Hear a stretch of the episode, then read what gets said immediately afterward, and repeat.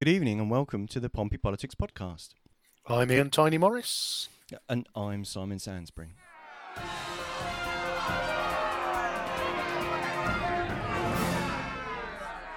Good evening, Simon. It would seem, despite my desperate attempts to keep the focus on local issues, that there have been certain events happening at a national level which are somewhat unavoidable. And in the absence of a podcast next Sunday, we've opted to do a Tuesday night special. He did. So thankfully, no one said to us on Sunday that they would see us next Tuesday. Um, No. But here, here they, here we are. Um, so yes, we're we're going to take a bit of a a journey around Westminster, or the issues at Westminster, or the latest episode of Tories Got Talent. It's now the autumn season, I guess. Um, so, but with us, much like we did the other day, where we had um, where we asked Ian to step to the other side of the of the microphone, as it were, to um, to help Simon Bosher, uh, or to join Simon Bosher, giving a, a bit of a local perspective. Um, we are now also joined by a um, a Conservative member, um, Paddy Bergin. So welcome. Thank you for joining us, Paddy. You're more than welcome.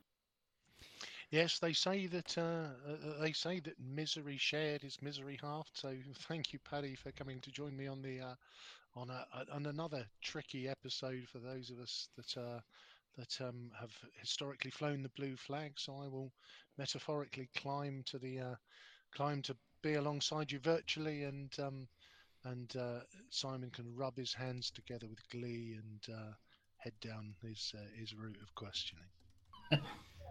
I'm sure. Okay. Um, lovely. Well, so, um, well, let's get started. So, um, Paddy, how, um, so how, as we've now outed you as a Conservative Party member, not that I'm sure that was any a secret to anybody that knows you. Um, how long have you been a member, and, and why did you join? What got you into I it? I cast my first vote for the late Lady Thatcher. I was a soldier.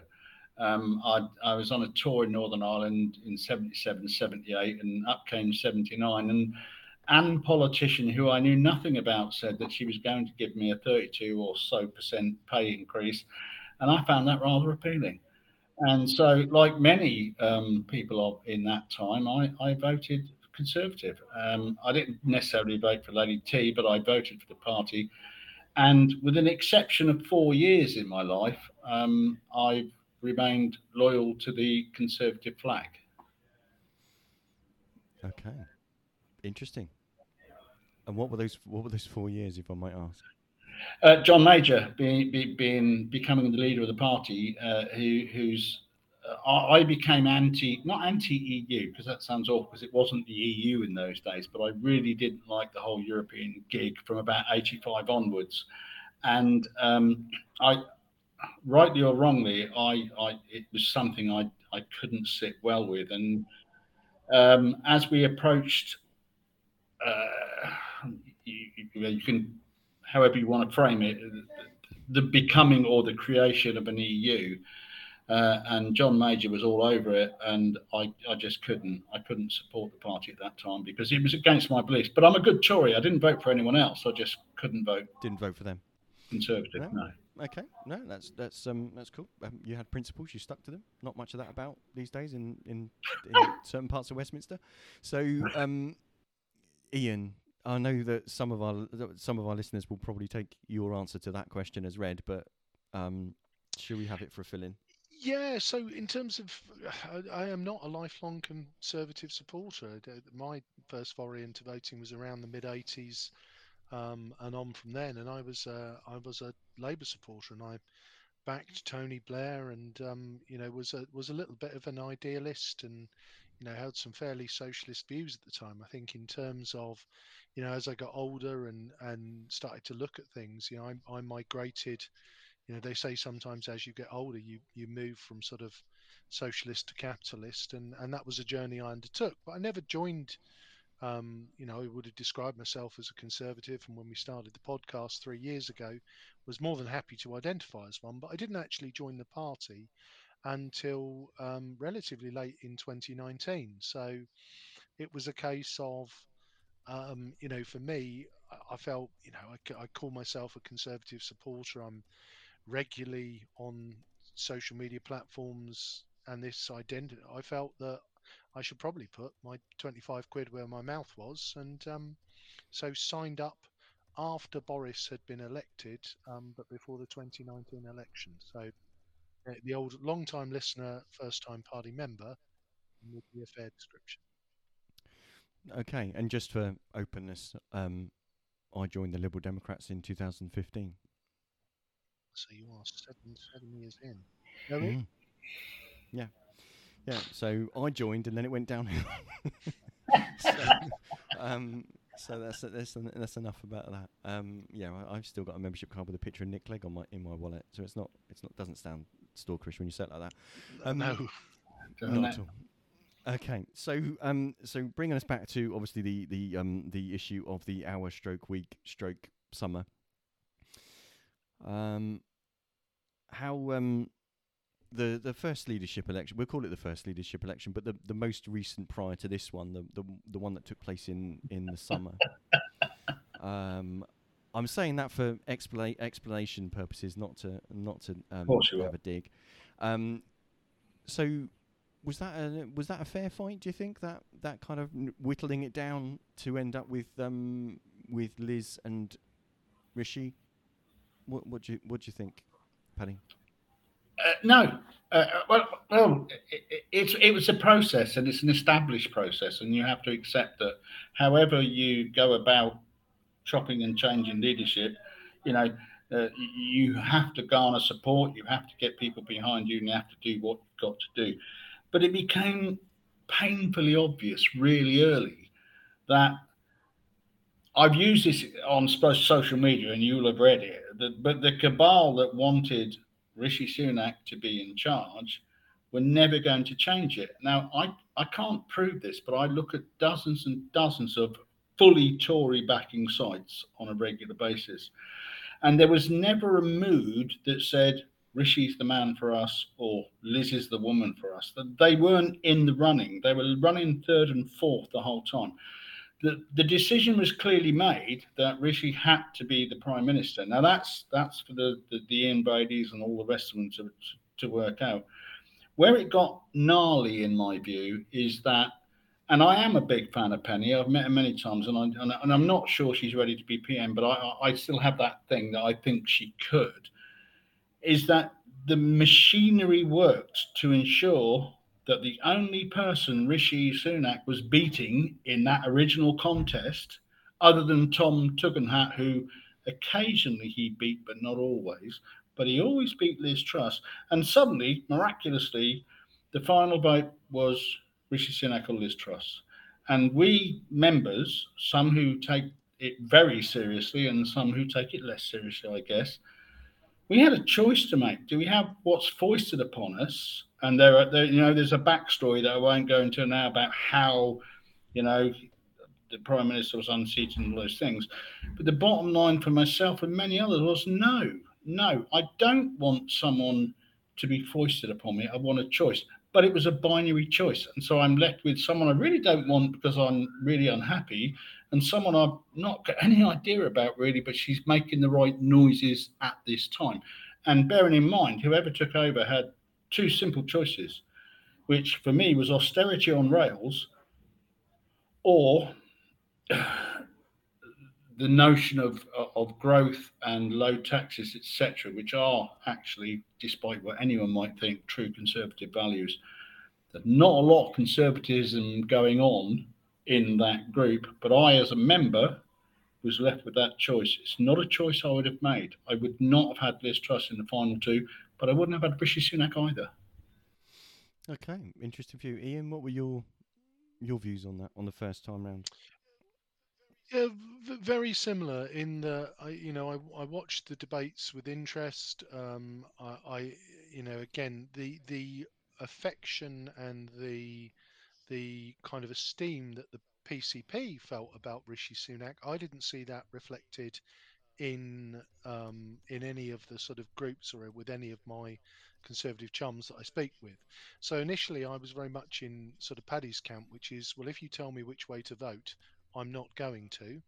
Um, I actually went to my first political event. So Liz Truss came to South Sydney I heard her speak, and I was actually, you know, I, I, I was able to get on board with a lot of what she was saying. Some of it was a bit further right than I'd like, but again, it's a case of you play to the home crowd. Um, you know, but this, you know, this no more handouts piece, you know, was, was something that I thought, well, you know, that's something I, I'm very on board with. Um, ultimately, you know, government can't keep giving away money that isn't theirs and borrowing more. Um, so I was very on board with that. And so when I eventually pressed the electronic button to vote for Liz, I did it in a in a more positive. It was more of a positive choice than a it's not Rishi. But ultimately, you know, if you would have given me the choice of, you know, Tom v Rishi or Kemi versus Rishi or Penny versus Rishi, then I would have picked all of those three ahead of Rishi, and I would have picked all of those three ahead of Liz. So, you know, from a personal perspective, I, I, was left with my fourth and fifth choice candidate, which I think, you know, was the polling of many of the Conservative members. And whilst I think we kind of didn't like it, there was an element of, okay, that's the process. You know, we're, we're going to have to play along, even if we perhaps don't like yeah, the rules. Entirely. Um, okay. Um, I don't know what I've done on the keyboard there, but something seems to have gone wrong on my. Um, so excuse me while I try to figure that out. So, well, um, so, um, yeah. So in, in that respect, I think Ian, you've you've you've you've articulated um why you backed Liz. So uh, Paddy was was was kind of what Ian was saying there about why why Liz rather than Rishi. It was kind of the it wasn't wasn't his preferred, but was you know the the if I may paraphrase you, Ian, the least awful of what you considered the options at the time. Is that does that kind of speak to what you were saying earlier about co- kind of being rail effectively railroaded into making a decision of the two? Yeah, well, yes and no, because you know uh, uh, I'm a, I'm I'm in kind of the camp with Ian on this one. Is that we are what you would call fiscal conservatives. We're not. You know, we, we don't sit in the same camp for lots of reasons. Well, we made together, but not when you look at the party and the way things have done. Issues have happened. Uh, uh, you know, things have been foisted on government which are uncontrollable, and we, we could, you know, you could reel off a list of reasons, or some would call them excuses, depending which side you sit on, why lots and lots of things haven't gone right. but in, in terms of the candidates that we had, for me, uh, and it deeply cuts me that that I needed to be given a choice that I thought the membership wanted, and I wasn't. So I, I looked, like Ian said, you know, I really looked hard at everything. Um, and and I came to my choice. I voted. I would have voted for a spanner over Rishi Sunak because of the way it was put in front of me. Not because I was thinking sensibly or logically about the right things, but because I re- I felt railroaded, as you, as you mentioned. I felt I was being given Hobson's choice. You, are going to have what you have and like it. Mm. And and as we've seen in the second competition, we were going to have what was going to be had, whether we liked it or not, because we weren't given an opportunity this time around. Yeah, and, and and there's a bit of me that that wonders, um, without kind of going into into depth in it, there's a, there's a bit that kind of wonders that it's a bit of a parallel with the Brexit vote in the sense of we're going to present you with what you should, the way you should vote, by telling you that the alternative is so absolutely goddamn bloody awful that you can't possibly consider choosing it. And almost no. there's a bit of arm folding that said, "No, I'm not going to be told what to do. I'm gonna make. I'm gonna make a yep. decision. I'm gonna do what you're. I'm not gonna do what you're telling me to do. I'm gonna make up my own mind, and I'm deliberately going to do that." Is there kind of like a? a I, th- I think there are echoes to that, Simon. I think that you know, again, without wishing to unpack that whole that whole arrangement, you, you, you could very much argue that there that you know there was an establishment mm. position, which is this is what you should do, and a little bit well the establishment knows best, so do as you're told, and there's an element of you know a certain a, a certain swathe of people, and perhaps it's just um, the way some folk are wired, are you know if if I may quote from the great Rage Against the Machine, I just won't do what the F you tell me to. Um, so I think I think there are echoes to it. I'm struggling on the on, on the audio here, guys. But if we're trying to compare the EU vote to what's going on at the moment, um, I would definitely struggle with that. Um, I think they're two very different kettles of fish. what's gone on at the moment is we we have a, a new prime minister that most of the paid up members would not have elected had they been given the choice of a wider field. The rules don't work like that, and we're democratic people. We have to accept the rules. We don't like them very much. But most of us want him now to go on and be really successful and sort some stuff out because it pays nobody for him to get it wrong. Yeah, that's that's a, I think I think that's a that's a fair point, Paddy. I mean, you know, certainly despite uh, you know, as I, as I was saying earlier on, I'm you know an outside observer, but no one no one is sitting here enjoying this because as you as you say that's in no one's interest is it for um for you know for it to it to go really really badly.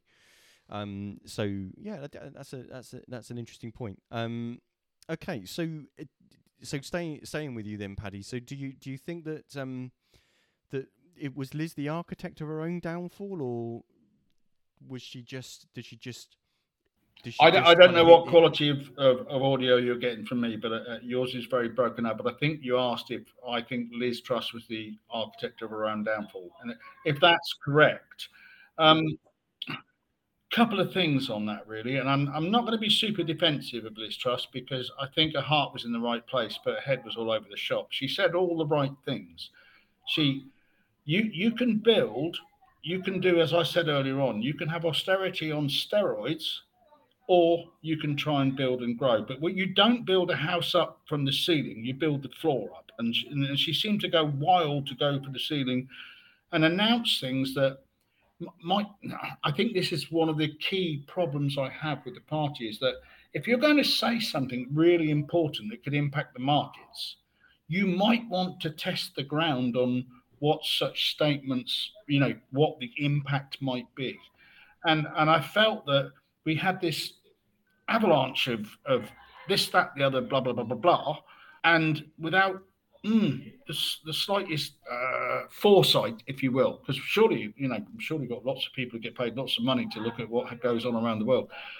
It, it seemed to me that there was no almost like project management. I'm an ex-service delivery manager. Whenever, whenever I ever did anything, I, I kind of looked at the impact a long way down the road on any move I ever made because if I made the move and it went horribly wrong and I hadn't predicted it, then it was my butt on the line. And I just feel she she she was desperate to get it all right really quickly, but didn't have the tools in the box, or to be fair to her, to support in the box either. Um, good view, Ian.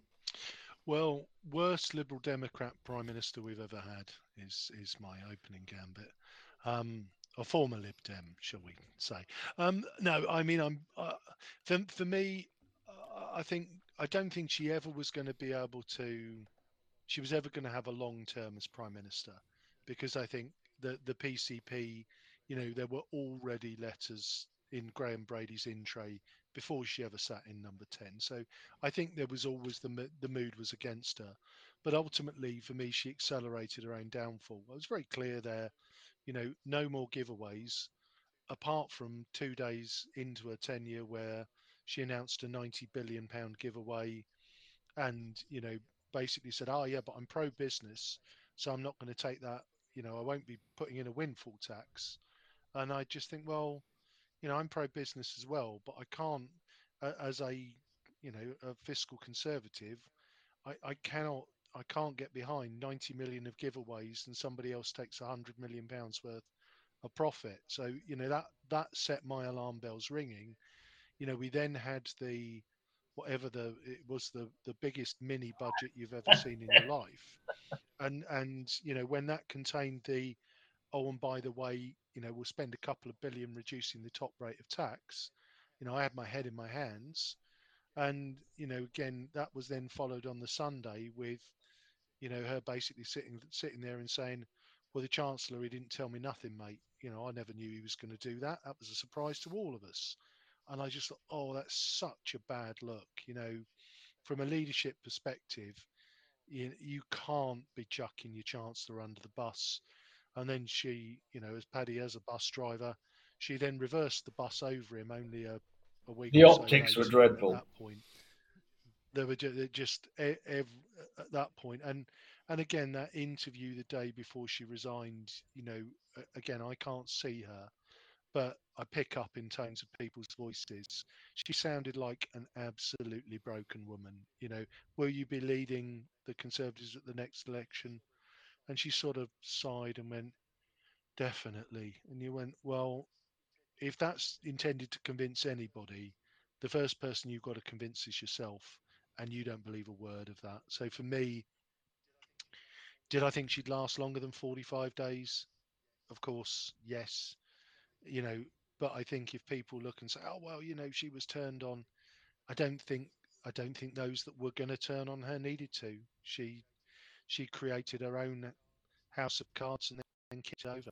Interestingly, if I may, Ian, when, when I listened to many of the things she said in the campaign, and maybe because of a certain amount of bias, because I didn't want to be, have a PM voice it on me, I, I was interested to hear what she had to say, and a lot of it made real sense. Then Yep. it, it, the moment of delivery came, and it and suddenly it didn't. And you know, if you're going to do something, do it. If, if you're going to do something and reverse it in 20 seconds, probably better not to. Yeah, and I, I think that's that key point about integrity. And I think that's where a lot of my fundamental issues are at the moment. You know, again, I, I my, my sort of, you know, I, I've I've got what could be considered to be old-fashioned values. I think if you, you know, if you are campaigning for somebody's vote and you make your position very clear, uh, I- don't think reversing that position in three days is is right, equitable, or fair. It, it, it it, it isn't. It No. makes a mockery of of you. You, you, you. I've done it. I've campaigned, and you know, and if I, with the limited level at which I've campaigned, but I've never ever once said to somebody, "Give me your vote, and tomorrow you win the lottery." I've always said, "I'm interested in that wall down there, or this bit, or that bit, or whatever I might do," and people might be engaged by that. The, the, the level of, of the position and, and the, the frenzy around politics at that time. And I do have some sympathy for her. I, I've got to say, on a human level, yes, of course. I think she must have been sat in, in wherever she sits, sobbing, realizing that, you know what, I had it all going on. It was all going to work for me. I was I was going to do this and I was going to do that. And then the real world kicked in and suddenly nothing was going on. And and on that level, just on a human level, I, I, I feel for her.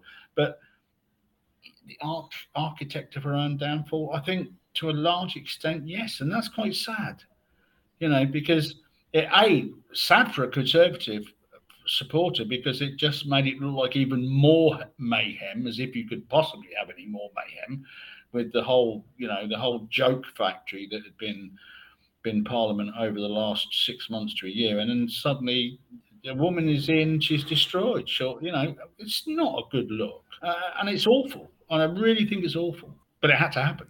Well, if if someone if you take someone on to drive a bus and they crash it on the first day and they take out another one and crash it on the third day, you don't you don't you don't let them come to work on the fourth day. You kind of there's there's a point where you have to say we never expected perfection, but this is this is like beyond the beyond the pale a bit, isn't there? There's a the point where you you have to you have to take that ownership back off of them and say no. No, well, I mean, you know, it's it's not all about a sign. In all due respect, I mean, a lot of these things are out of the control of the individual trying to do the best they, job they can do. They step up to the plate because they believe they can do it. It was gerrymandered, and I and I make note. But the reason I burnt my membership certificate is because the whole thing was gerrymandered in the first place. So, so it happened, and she became, and she, and she got the vote, and the real powers that be, the the sometimes I think you know I, I'll probably get shot for this, but you know they call it the Brady Bunch, the the old school, the guys, the ones that really really run the party. Never mind what you, you or I might think.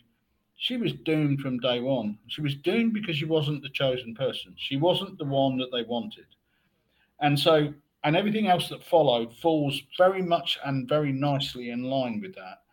And and so we are where we are. No, I think you're absolutely spot on, Simon, in your analysis that you, you can't be allowed to keep doing the job when you're getting it that wrong. I think, you know, as Paddy articulated there at a human level, Hmm, you know, there, there is an element of, you know, people can blame the members. You know, I, I, I get that, and and you know, I take that squarely on the chin.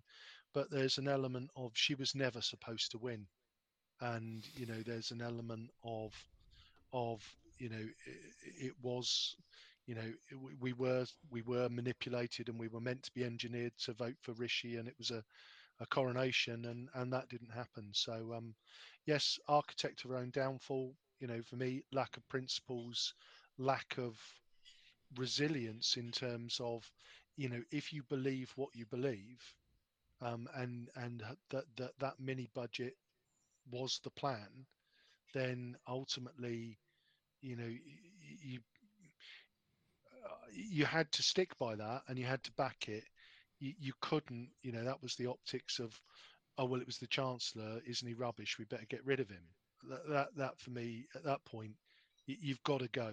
You you can't you can't in any senior you- leadership pos- position. You know, and Paddy's been in the army. You you can't blame you can't blame the troops for your your failure as the general. No, and, and Ian, in, in all fairness, that was that's when we go back to foresight. When you look down the road at what everything you if you want to rush things in and you really want to make a big impact because you you want to show the whole nation that you're going to drive the economy, you're going to do this or you do that, then you either buy it or you don't. And when you're the leader, don't start shooting the troops for delivering the message you gave them. Yeah, know, that's it. The guy's gone out. He's made a big announcement that he, I, I have no clue if Kwasi Kwarteng was confident in in everything that was going on in front of him. But he delivered his piece. He did what he was supposed to do, and he got one in the back of the head. And he got it because it, it was clearly and quickly, really obviously, a really bad idea. Go back to the original thing I said some while ago. You should have seen that coming. Yeah, um, and ju- I'll just pick up one of the- some of the um the, something we got in the in the comments there. So um so Scott is saying um so Truss was an awful awful choice. We've got Raymond uh, saying that that she was uh, basically from d- from day one.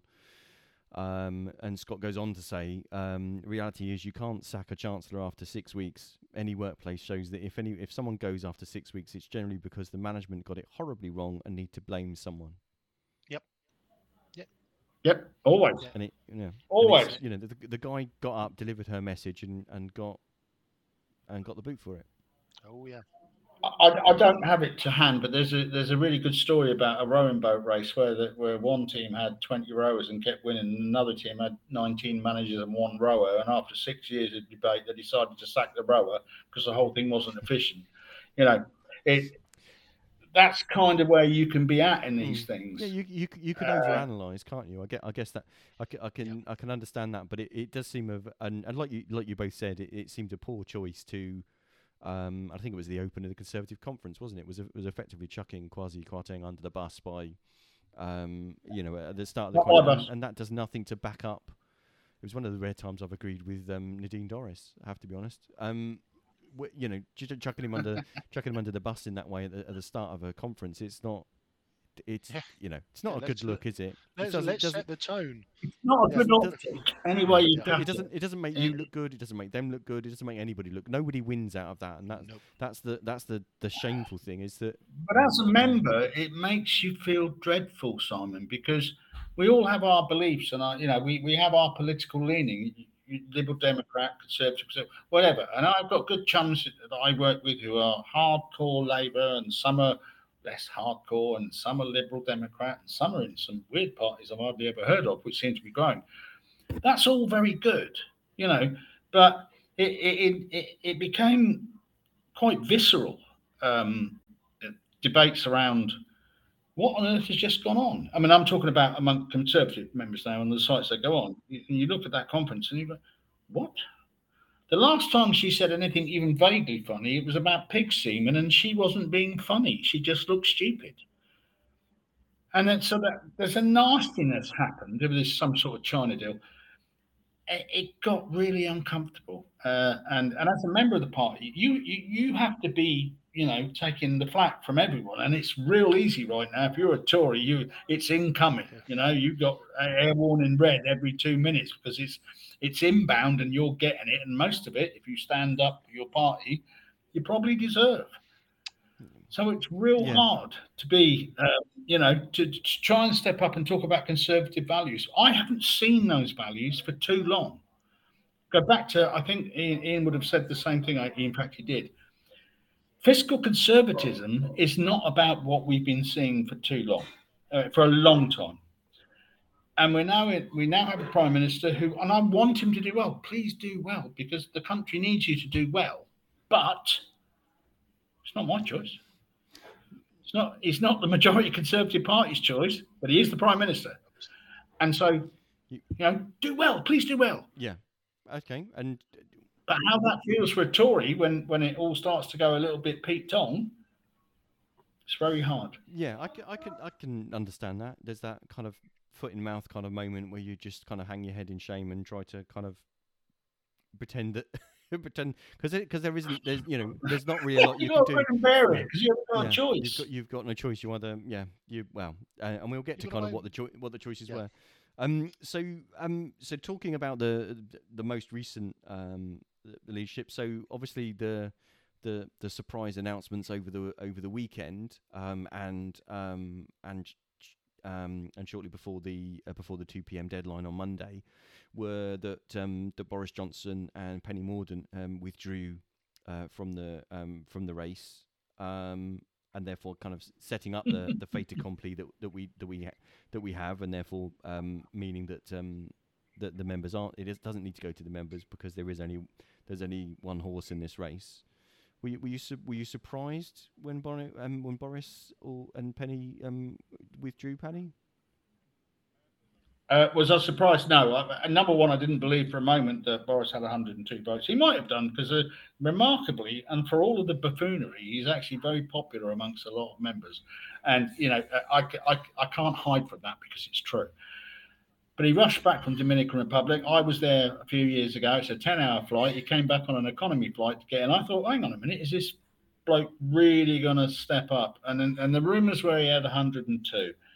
Um, I watched Penny on Laura Kuenssberg on Sunday, uh, at which time I think she had 25, 26 declared. It was looking a bit, but she said she was quietly confident. Now, I've met Penny a number of times and I thought, well, you know, if she says she's confident, then I'm pretty okay with that.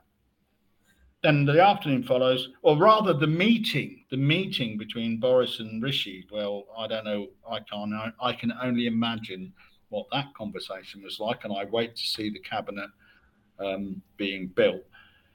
And then Boris pulls. So there's one contender in it, and Penny Mordaunt, and I, and, I, will not be, you know, I don't care what anyone says, and I hope you get on that thing and start chattering away and telling me. She was, without question, the number one favourite amongst members from the last competition and this one. She did run very close to Kemi Badenoch, who, who I know very little about, but the bottom line is Penny was up there, boom, boom, boom, all the time. And I thought, well, it's, it's a done deal. Penny will get the job.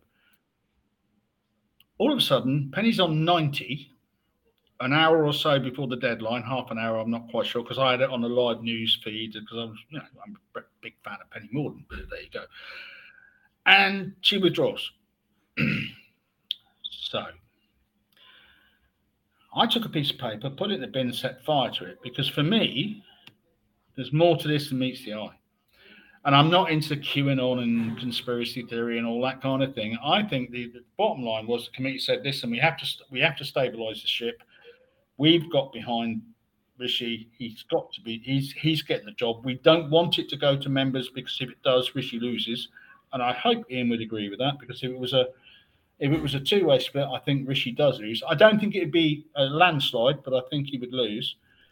And that's not what's required. So we, the members, who pay our 25 or 30 quid my time, by the way, last year, a month, uh, why? Why? I can still vote. I don't need to be a paid member to vote.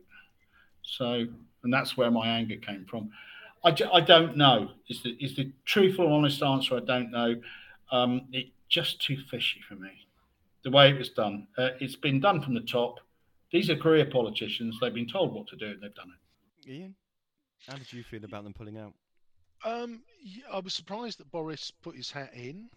Um, I was also surprised that he took his hat out. So, you know, there is an element of I, I, you know, my prediction was that he would win.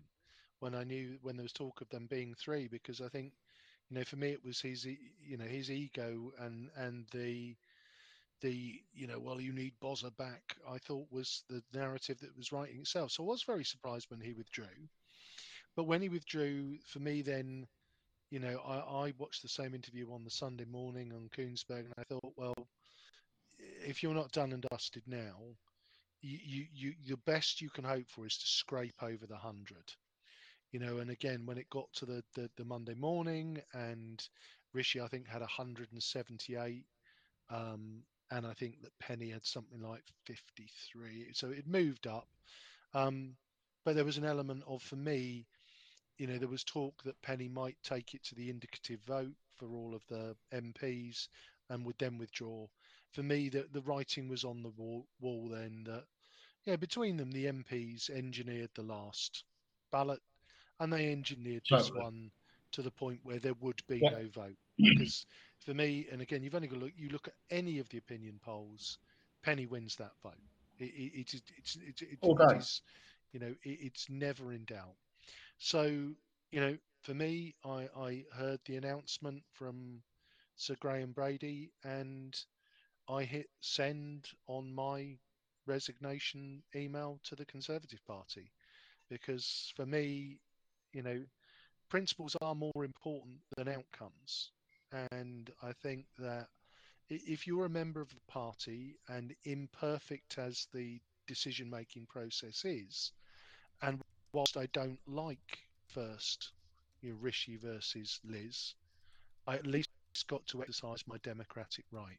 And for me, the arrogance of the parliamentary party who have seen And that's the point that we we lose Ian's connection. Can you still hear me out?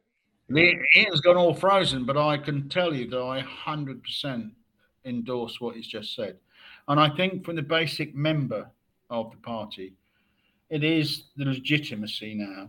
It's about we as individuals uh, who, who pay into the system and, and do what we do and we campaign. We're the ones that deliver leaflets. We're the one that knock doors. We're the one that get abused in the high street when you're at a stall. You know, we're the ones that do that. And all we ask in return for our loyalty is honesty and legitimacy. And I think that many, I mean, I mean I, we may be, Ian and I might be the only two people who were members of the party. Well, I still am because although I burnt my thing, I paid for a year, so I'm technically still a member. Um, I don't know if I can get a refund. But the, the truth of the matter is, it, you feel like you're not really part of the game. You're not part of the thing that you joined, that you wanted to promote, that you believe in, and the, and the sort of politics that you think is right. And fiscal conservatism has not existed in our party for far too long. It's almost as if politics has become a social media game. Like we three guys are having this chat on here, which is like, you know, and great and marvelous. And then, and then tomorrow, if if you said something controversial, Si, or I did, or Ian did, even though this is on a Pompey podcast, any one of us could be destroyed by it because that's how the world works. And in politics, I really feel that now that we're not we're not getting honest. I want honest Labour. I want on, honest liberal democracy. I want honest conservatism. I want honest. Whatever you are, be what you purport to be. And the Conservative Party, for me, has stopped being that. It just doesn't offer me what I believe conservatism is. Okay. Um. No, that's a. Um, that's a really um a really thoughtful um a thoughtful uh, comment and, and, and line to take on that and it's an interest, interesting view um especially from two people that have um you know essentially cancelled their membership um because because of the events this week so you didn't get you know co- so was it essential to speed up the process this time or or or No. no No, no. For me, for me, Simon, it, it was a it was the it was the ultimate piece in engineering. You know, last time they they attempted to engineer the result and didn't get the result they you wanted. So so this time they were, you know, the the the, the prototype version 2.0 wa- was going to be de-risked, and the risk Well, was be fair, Ian, it was it, it, we, we we were we, we were contemptuous not to go with what they wanted in the first place, and we, we didn't know our place. The, con- the membership didn't understand its place. It should have fallen in line immediately, and we failed to do that. Uh, absolutely, Paddy. And I think that that for me, this is where you know when Paddy talks about defending the indefensible, and I've, you know, I've been across social media through some very difficult times as a conservative, but there's an element for me of, uh, you know, again, the Conservative Party that I that I considered myself part of, you know, was not the arrogant, entitled rich looking down the proles and judging them and and treating them with disdain. But I, I actually feel that's that's how we as members have been treated. That we are, you know, we simply don't understand. You know, we, we, we don't have the capacity to know that they had chosen their boy in Rishi and and how could we possibly not crown him last time? So we were made to go and sit on the virtual naughty step this time. You know, we're going to take your you're not going to have any pudding because you didn't you didn't eat all your greens last time. Well, we Correct. Didn't want, we didn't want Rishi. Well, you you know, the, the the the party elite know best. So go and sit on the naughty step. You don't get a vote this time. Well, I, I, but that's exactly how it's gone, and it's so bizarre because I, I got friends who are Liberal Democrats, by the way. So I, I'm not anti-Liberal Democrats. I just can't vote for Liberal democracy.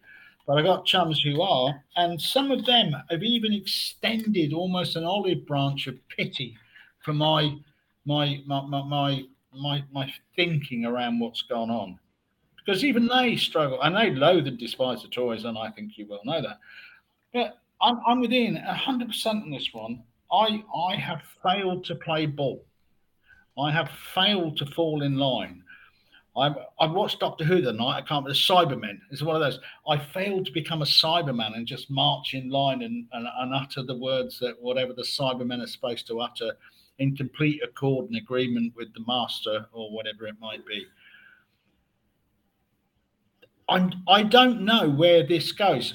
Again, I'll go back to what I said earlier on. I really, really, really want Rishi to do a good job because it impacts upon all of us. All of us. I'm a low, I'm a 25 grand a year bus driver with a thousand pound a month rent and council tax bill before I even begin to buy food. So I, I know what it's not like, you know, not to be doing great out of this.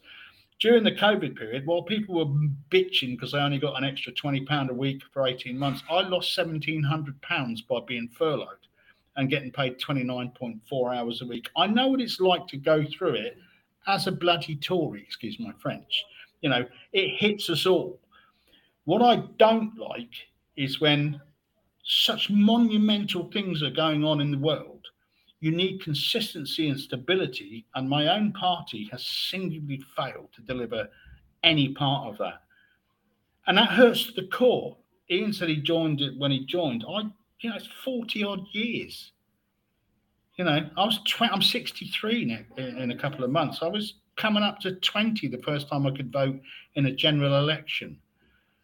You know, it's a long time. I, I, I had my gap because of John Major and the EU and all that fun stuff. But the truth is, it hurts to your core when you watch your beliefs, things that you think matter to people. Sometimes those values, by the way, are reflected by liberals, they're reflected by Labour people. They reflect, you know, these are values about people. And it, it's painful to watch. But we have to fall along, put on our Cyberman hat, and nod to the master and do it. No, no, we don't. And and I think there's going to be serious ruptions unless Rishi pulls the biggest rabbit out of the biggest hat.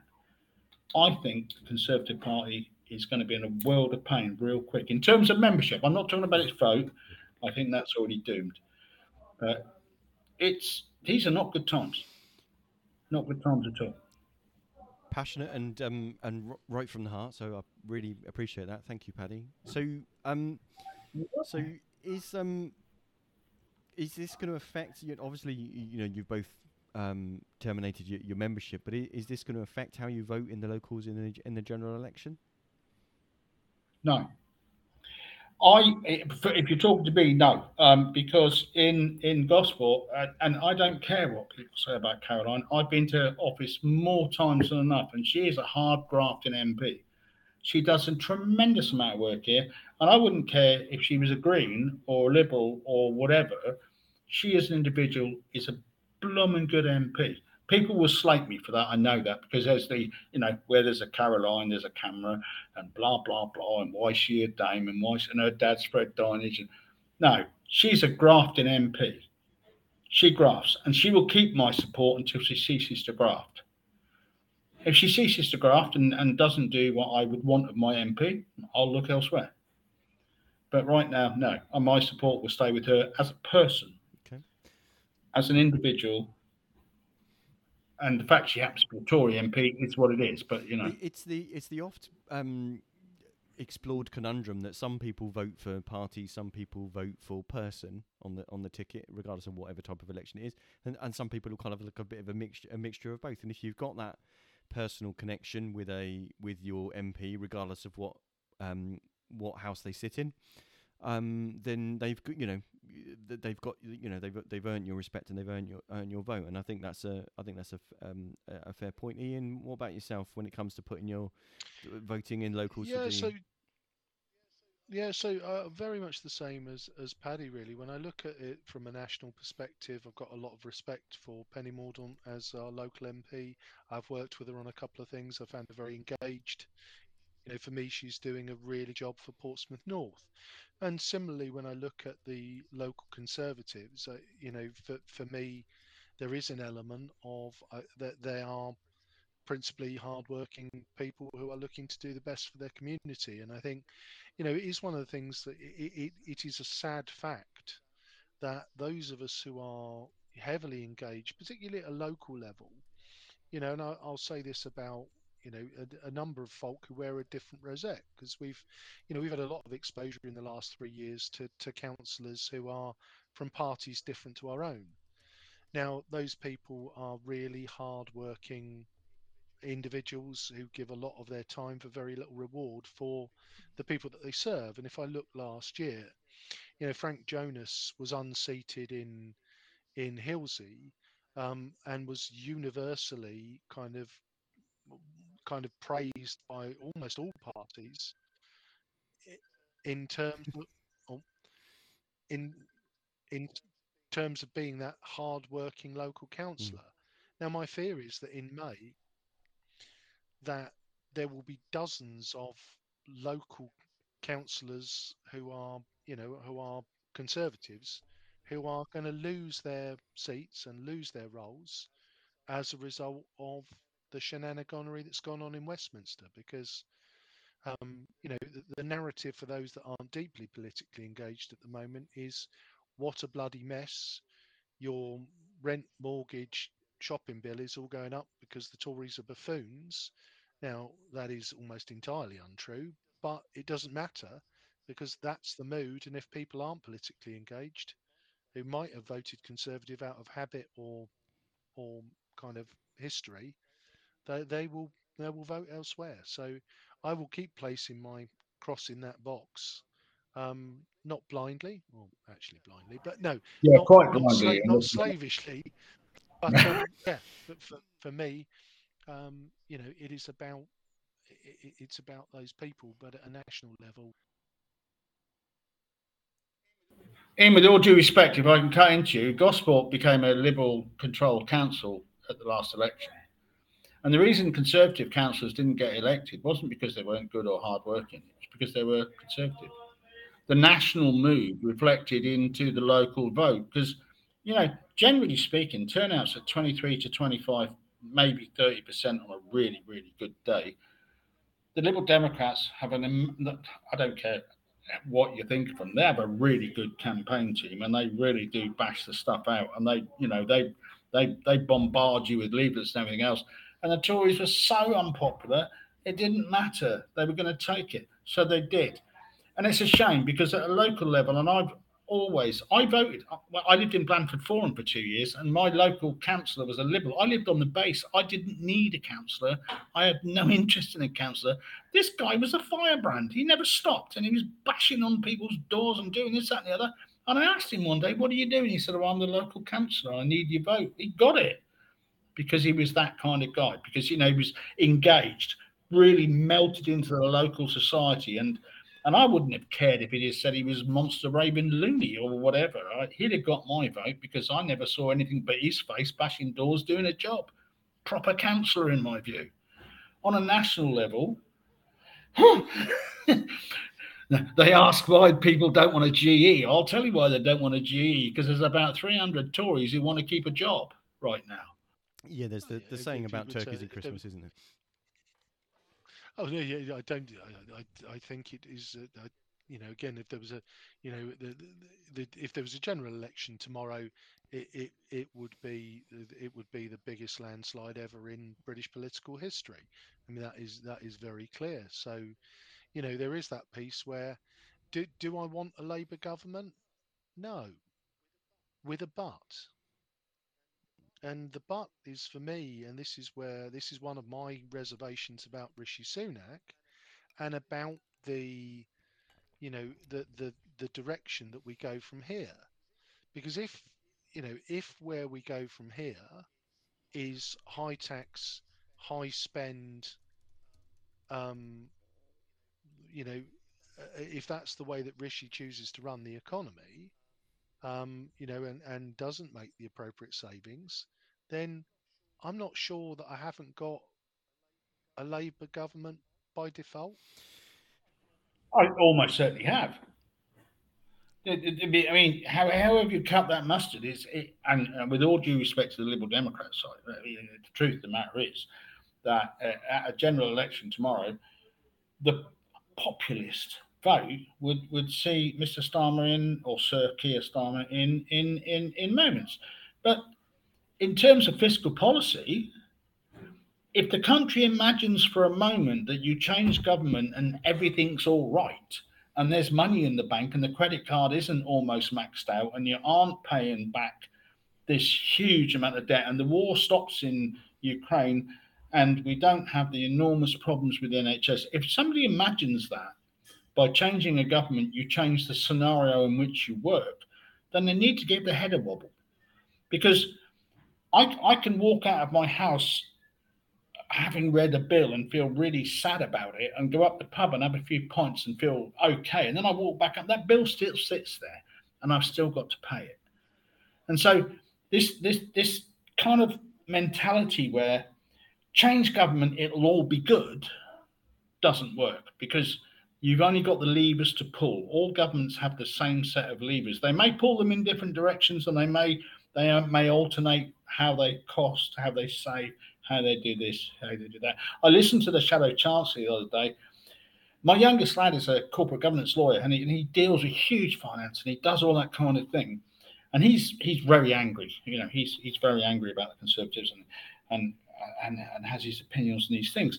But there's nothing on offer that can change the environment into which somebody works. That doesn't mean somebody else shouldn't do it, and, and maybe somebody else can do it better. Soon, Rishi Sunak has got a heck of a job on his hands, and and fairly quickly he needs to demonstrate either that he can tr- control the ship a little bit and give us a direction of travel that most fiscal conservatives will take, even if it's a bit painful, they'll take it, or it's a walk in the park. Come what two years time is it now? I think we is as far as they can stretch it out. It'll be a walk in the park. But if people think it's going to be ice cream and candy in two years' time because they elect another government with the same problems, they might want to think again. Ian, your your thoughts on the prospect of avoiding a colossal defeat at the next GE?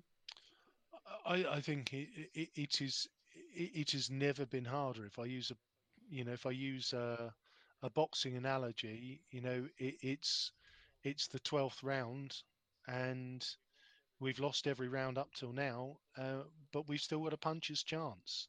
Um, but it is it, it is looking increasingly a long shot. You know, at the end of the day, Labour have moved into a more centrist position. You know, Sir Keir Starmer is is is more credible, is more, you know, is more appealing. He he, he speaks to, you know, he speaks to a broader audience than Labour were reaching out to before. Um, I think in 2019, or as we had the run into 2019, um, you know, there, there, was no expectation of an 80 seat majority.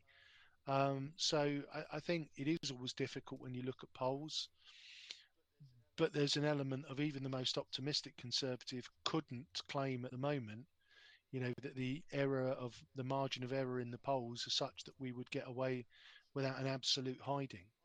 I, I, I think that there is it, it is interesting to say to see whether we believe that you know and I do wonder whether Rishi you know will will kind of will try and speak to conservatives or whether I see a lot of politicians now who who almost ignore their membership and try and speak to the centre and to the folk in the opposition team who are closer to their position. You know, so Keir Starmer, uh, uh, and again, I think respect due to him on that. You know, he's turned his back on the momentum element in Labour. He's taken this zero tolerance approach to anti Semitism, and he hemorrhaged a lot of grassroots members as a result of that. Um, so I do wonder, you know, as Rishi takes the helm, you know, he's probably not looking to appease. You know, Paddy and I have been very open on this podcast about how angry we are. And, and a very valid question you asked us was, well, how angry are you? Are you going to be voting for Labour or the Lib Dems? And our answer is clearly no. So there is an element that says, well, you know, Rishi doesn't need to convince us to, to get himself back over, you know, to get a Conservative government back over the line. He, he's got to speak to those people who are right of centre and centre of centre who currently will put their ex against the Labour Party and the Lib Dems. Okay, so I, I guess then that kind of naturally flows to, so and you'll be relieved to hear, Paddy. This is this is the last question. So, what would you want to see the PM do to reunite the party and set the country on the right track? Okay, um, how do you reunite a party that's so divided at the moment? Uh, difficult question, uh, and it, it's a bit like and, and not about what about you. If you look at the Labour Party, you have the hard left, you know, da da da da, and those that are trying to bring it together. In the Conservative Party, we're in government, so we've got a problem, a huge problem. The the centre of the party, I would suggest, isn't fit for purpose. It's my personal view. I can't speak to anyone else's opinion. The centre left of the Conservative Party is dodgy at best. The centre right, I don't know. If you want to bring the party together, then, and I, it's not a task I would want to take on particularly, but you have to deal with what the electorate want. And, and whether people like it or not, the electorate would really like a bit more. I'll, I'll use the Pompey politics page terminology because I'll be accused of it anyway a bit more far right discipline in terms of immigration, in terms of uh, the, the benefits systems and all of those. And that will come with a wall of pain because it will flow back and people will say, well, you're, you're cruel, you're unkind, you this, that, and the other. But to stitch the party together, I'm not quite sure that there's enough um, cotton and needles to, to make that work. You have an old school of what again, I said it earlier on, the Brady Bunch. You have the controlling factor within the party. You have those that want to be a bit more maverick and those that are kind of settled into where they are. And, you know, we're good old conservatives and it'll all be fine. Well, it's not going to be fine. This country needs leadership. And if you want to lead, lead from the front. Make decisions and follow them through. And the country will likely follow. Even some of the things that would be screamed at in our our, our new age social media and all the rest of it, like getting a proper handle on immigration. And that, that's really important. Sorting out Brexit. Brexit's never happened. I some of my best friends were Remainers. I was a Leaver. We've never fallen out over it. We, we have a different uh, uh opinion over it, but it's never been sorted. We're, we're, constantly assaulted with the failure of Brexit. And yet Brexit's never actually happened. We, we have so many issues that have been batting around in the atmosphere for years now. Priti Patel, a constant, you know, hard, I'm going to get this done. And what actually got done was two thirds or not very much. That seems to be, it's become unpalatable for, for, for, the average voter. There's something. If you're going to say you're going to do something, you're going to say, will you just do it? Will you not pander around? The NHS, it, the, the perennial problem, the problem that will never go away, a massive thing that was set up for a society that no longer exists and simply can't function. You can never have enough money for the NHS. You could double what you pay it and it would still absorb it and people would still be in queues. There, there, there's so much to do. I think what the country needs, and whether it comes from the Conservatives or Labour or anyone else for that matter, what it wants is direction. It wants, I guess, to be able to believe that what you're being told is what people are trying to deliver. And it's not just some rhetoric that falls out of a politician's mouth because he's been sent to go on Politics Live or he's been sent to do the rounds, you know, for breakfast news because it sounds great and everyone will feel better in a minute because people are hurting too much for that now. Things are too tight. That, that nobody is in that position where they go, oh, it's all right. I'll be better tomorrow because they're not. People are really hurting. People are struggling. And this, yeah, stop the rhetoric, give a plan, a way to deliver and follow it through who what I don't care what political stripe was to do that, do it, and you'll be you'll be fine. If he if he fails on that front, uh, and people's patience is so short sighted, he's only going to have a little while to fail on that front, and when he does, it just implode like it's just imploded, but twice already in the last few months. Thank you. Well, before I set you the next to impossible task, Ian, of following that, I'm just going to bring in David's quote mm. from the comments to give you 30 seconds to try and um, claw something together. So, um, yeah, yeah. so uh, David says, um, I think Rishi is more plausible than Boris. No change vote wise, uh, but my vote is based on the situation at the time of voting. Uh, Truss had me going to Labour. I swung back with Rishi, e- even though he is a scummer. Um, for those those listeners who are who are outside of the the conflict, the football based conflict between the cities Portsmouth and Southampton on the south coast of England. Um, there's a long time rivalry that someone better than me will be explaining, uh, be able to explain to you at some point. But Portsmouth fans call fans of Southampton as um, scummers, and ironically, Southampton fans also call Portsmouth scummers. So make of that what you will. Um, More ironically, historically, the Southampton fans are right to call Portsmouth fans scummers. Okay, well, that's a whole other podcast. If you check your history, that's all I'm saying. That's all I'm saying. That, that's great. So, Ian, um, if I can ask you to to um, your response to what you want to see the new PM do to reunite the party and set the country on the right track. Yeah. So, um, so rather than delving back into 30s industrial disputes and ports and uh, and uh, people breaking strikes, which is where the origins of the Portsmouth, um, Southampton antipathy begins.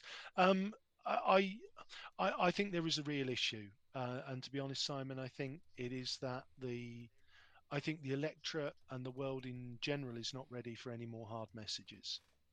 I mean, ultimately, you know, COVID uh, and everything that followed was not a party. It was not.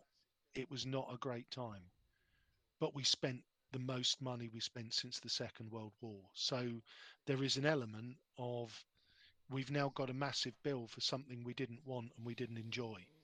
And so I think there is a real, I think the hardest thing about politics at the moment is, you know, being able to deliver a message of fiscal prudence or, you know, austerity 2.0 or, you know, whatever those messages are th- there is nothing to give away. We've been trying to be populist and give away for two, three years, and it's not. It's just not there. It can't be done anymore. And I think there is an element of, you know, in trying to turn that round. Rishi was very popular during the pandemic across the political spectrum. So there is, if anybody's got a chance, he probably, having reflected on it, has got a better chance than most. Again, good friend of uh, of ours on social media who used her own term of, you know, if I'm a swivel-eyed lefty and I like Rishi, what what's wrong with him? Why are you two so upset?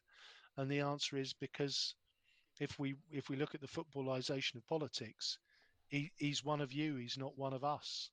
So there is an element to to to to perhaps give a more palatable message. But I think after 12 years, there is an a, there is a pervading mood within politics that it'd all be just all right if we only changed the colour of the rosette. And I think I think that might be a hill that's too steep to climb.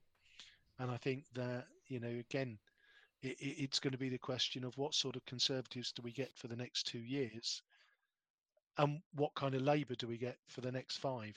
Um, and that's how I kind of feel at the moment. So I'm not feeling super optimistic, if I'm being honest. Okay, well that's um, well we are we asked for your responses and you and you've both um you've both certainly given them so th- so thank you very much.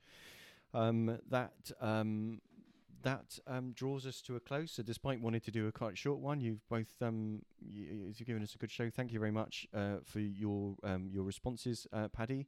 Um, they were passionately and eloquently um, delivered. Thank you, Ian, for yours. We we always knew what your answers were going to sound like. Um, and thank you for those of you that joined us and followed in the comments. Um, you've been listening to the Pompey Politics podcast. Um, I've been Simon Sansbury, and our guest has been Paddy Bergin. And on the other side of the mic for change has been. I've been Ian Tiny Morris. No podcast this Sunday, but join us on the 6th of November when we will be back with some kind of entertaining podcast, even if we don't know what it is yet. Even if we don't know who the Prime Minister is at that time, it's fine. We'd hope it was still Rishi. Steady on, there's an hour to go. and I'm Paddy Bergin. And thank you so much, gentlemen, for the invite to the show. Uh, I've really enjoyed it. Ian, absolute privilege. Always enjoy your banter. Simon, same. So thank you very much. Thank you. You've, you've been a great guest. You, um, you've been a true gent. Thank you. Thank you very much. Join us next time.